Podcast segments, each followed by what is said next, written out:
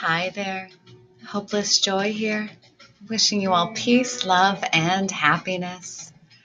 Welcome back, and thank you for joining me on this stained glass spirituality fun fest. Been calling my soul journey. The world is changing. Why don't you? How can I be a better version of me? Well, I'm learning new things every day. And there's so many things to be thankful for in this world. I have air in my lungs to live another day. Yay! I have a roof over my head, a pillow to lay my head upon, running water, electricity, a little food. So many simple things in life. Why take them for granted? I have the courage and the determination to still be chatting here today. Yay! Today, let's talk about big egos, he goes. So, what I've learned about men and ego. Jeez Louise, this could take all day now, couldn't it? But it was it was more of an experience that I had upon reading The Power of Now by Eckhart Tolle, which I learned later was also known as ego death. You are not your thoughts. You are not your mind.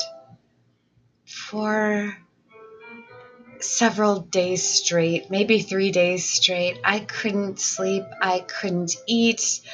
I couldn't bring myself to do anything but but just be still. Too many things were going on in my head and and yet somehow I was happier than I ever could have been. What the hell? what is ego again? Ego is basically a collection of things that you identify with. Have you ever seen someone who gets really upset when you challenge their authority on something? Like a lawyer who gets angry if you know a piece of the law better than him, or a doctor who gets mad if anyone ever questions medical knowledge. It's ego.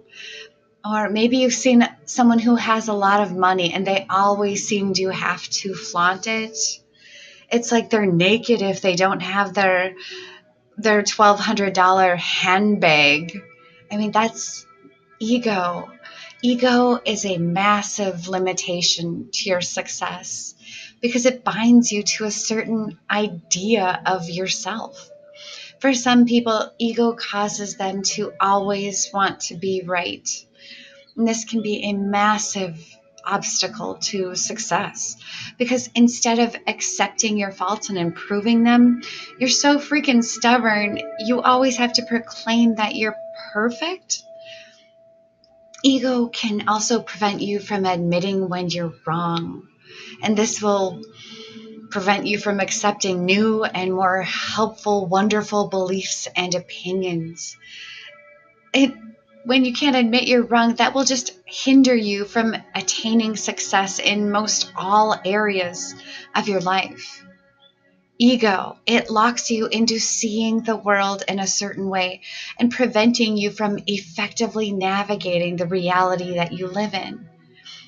When you only live in your ego, it's rather than given and admit that your business is losing you millions and millions of dollars or that your lifestyle could be causing you and your family, friends, pain and suffering, your ego holds on to these horrible beliefs until you crash and burn. Literally, it's ego is one of these things that's so incredibly insidious and sneaky, yet can have the most devastating consequences if you let it go unchecked.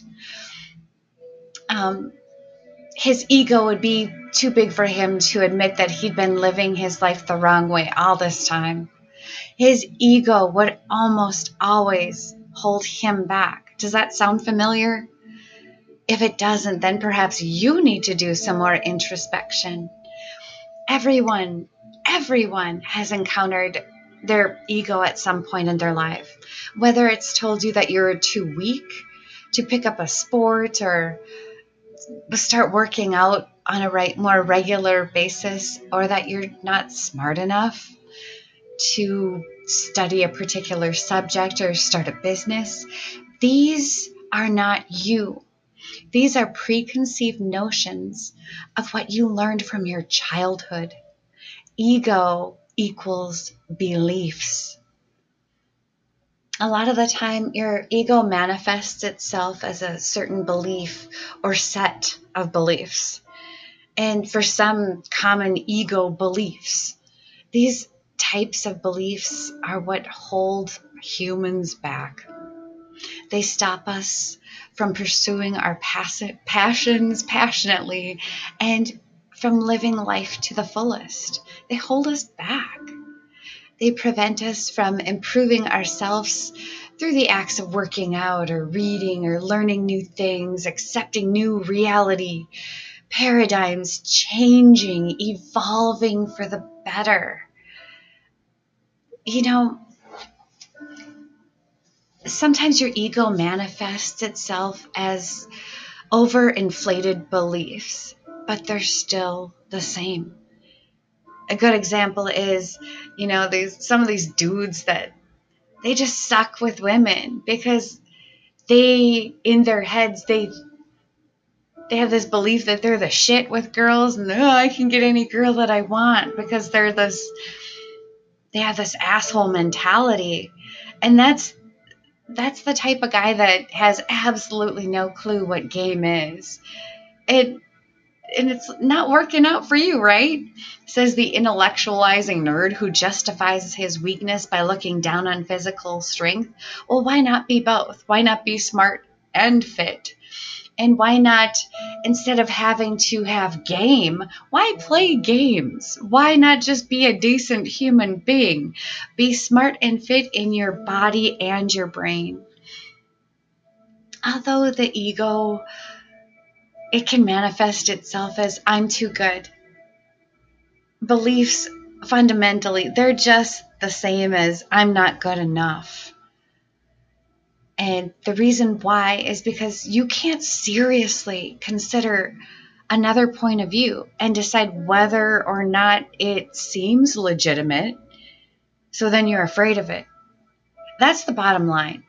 You're afraid that you might be wrong and that's why the the guy who said he can't get he can get any girl he wants. He doesn't learn any game. He's he's just afraid he's actually going out to the clubs to prove that just how little he knows about women.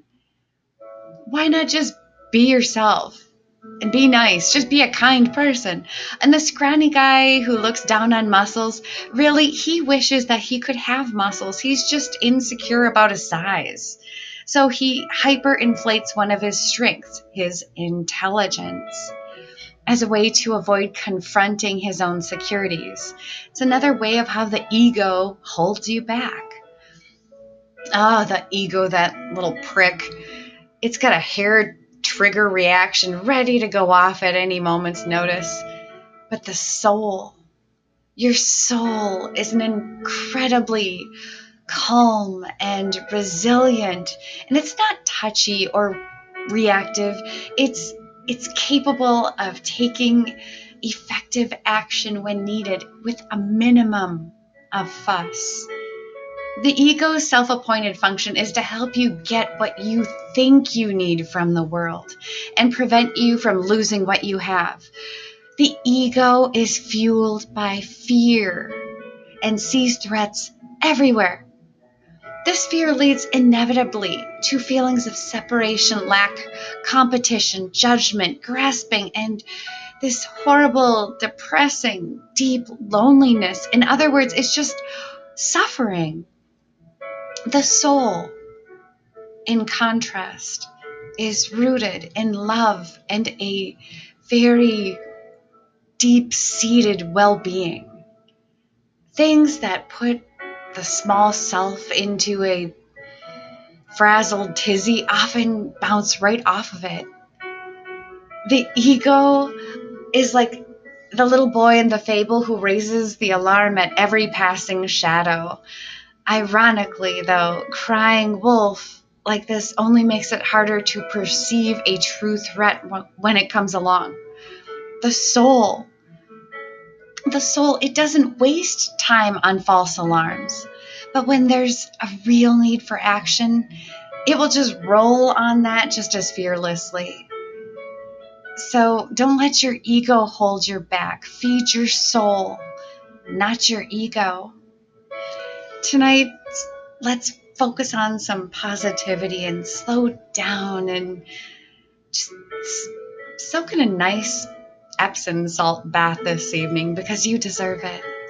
And I want you to take care of you because I love you and I thank you so much for listening. You love you. You are so freaking amazing.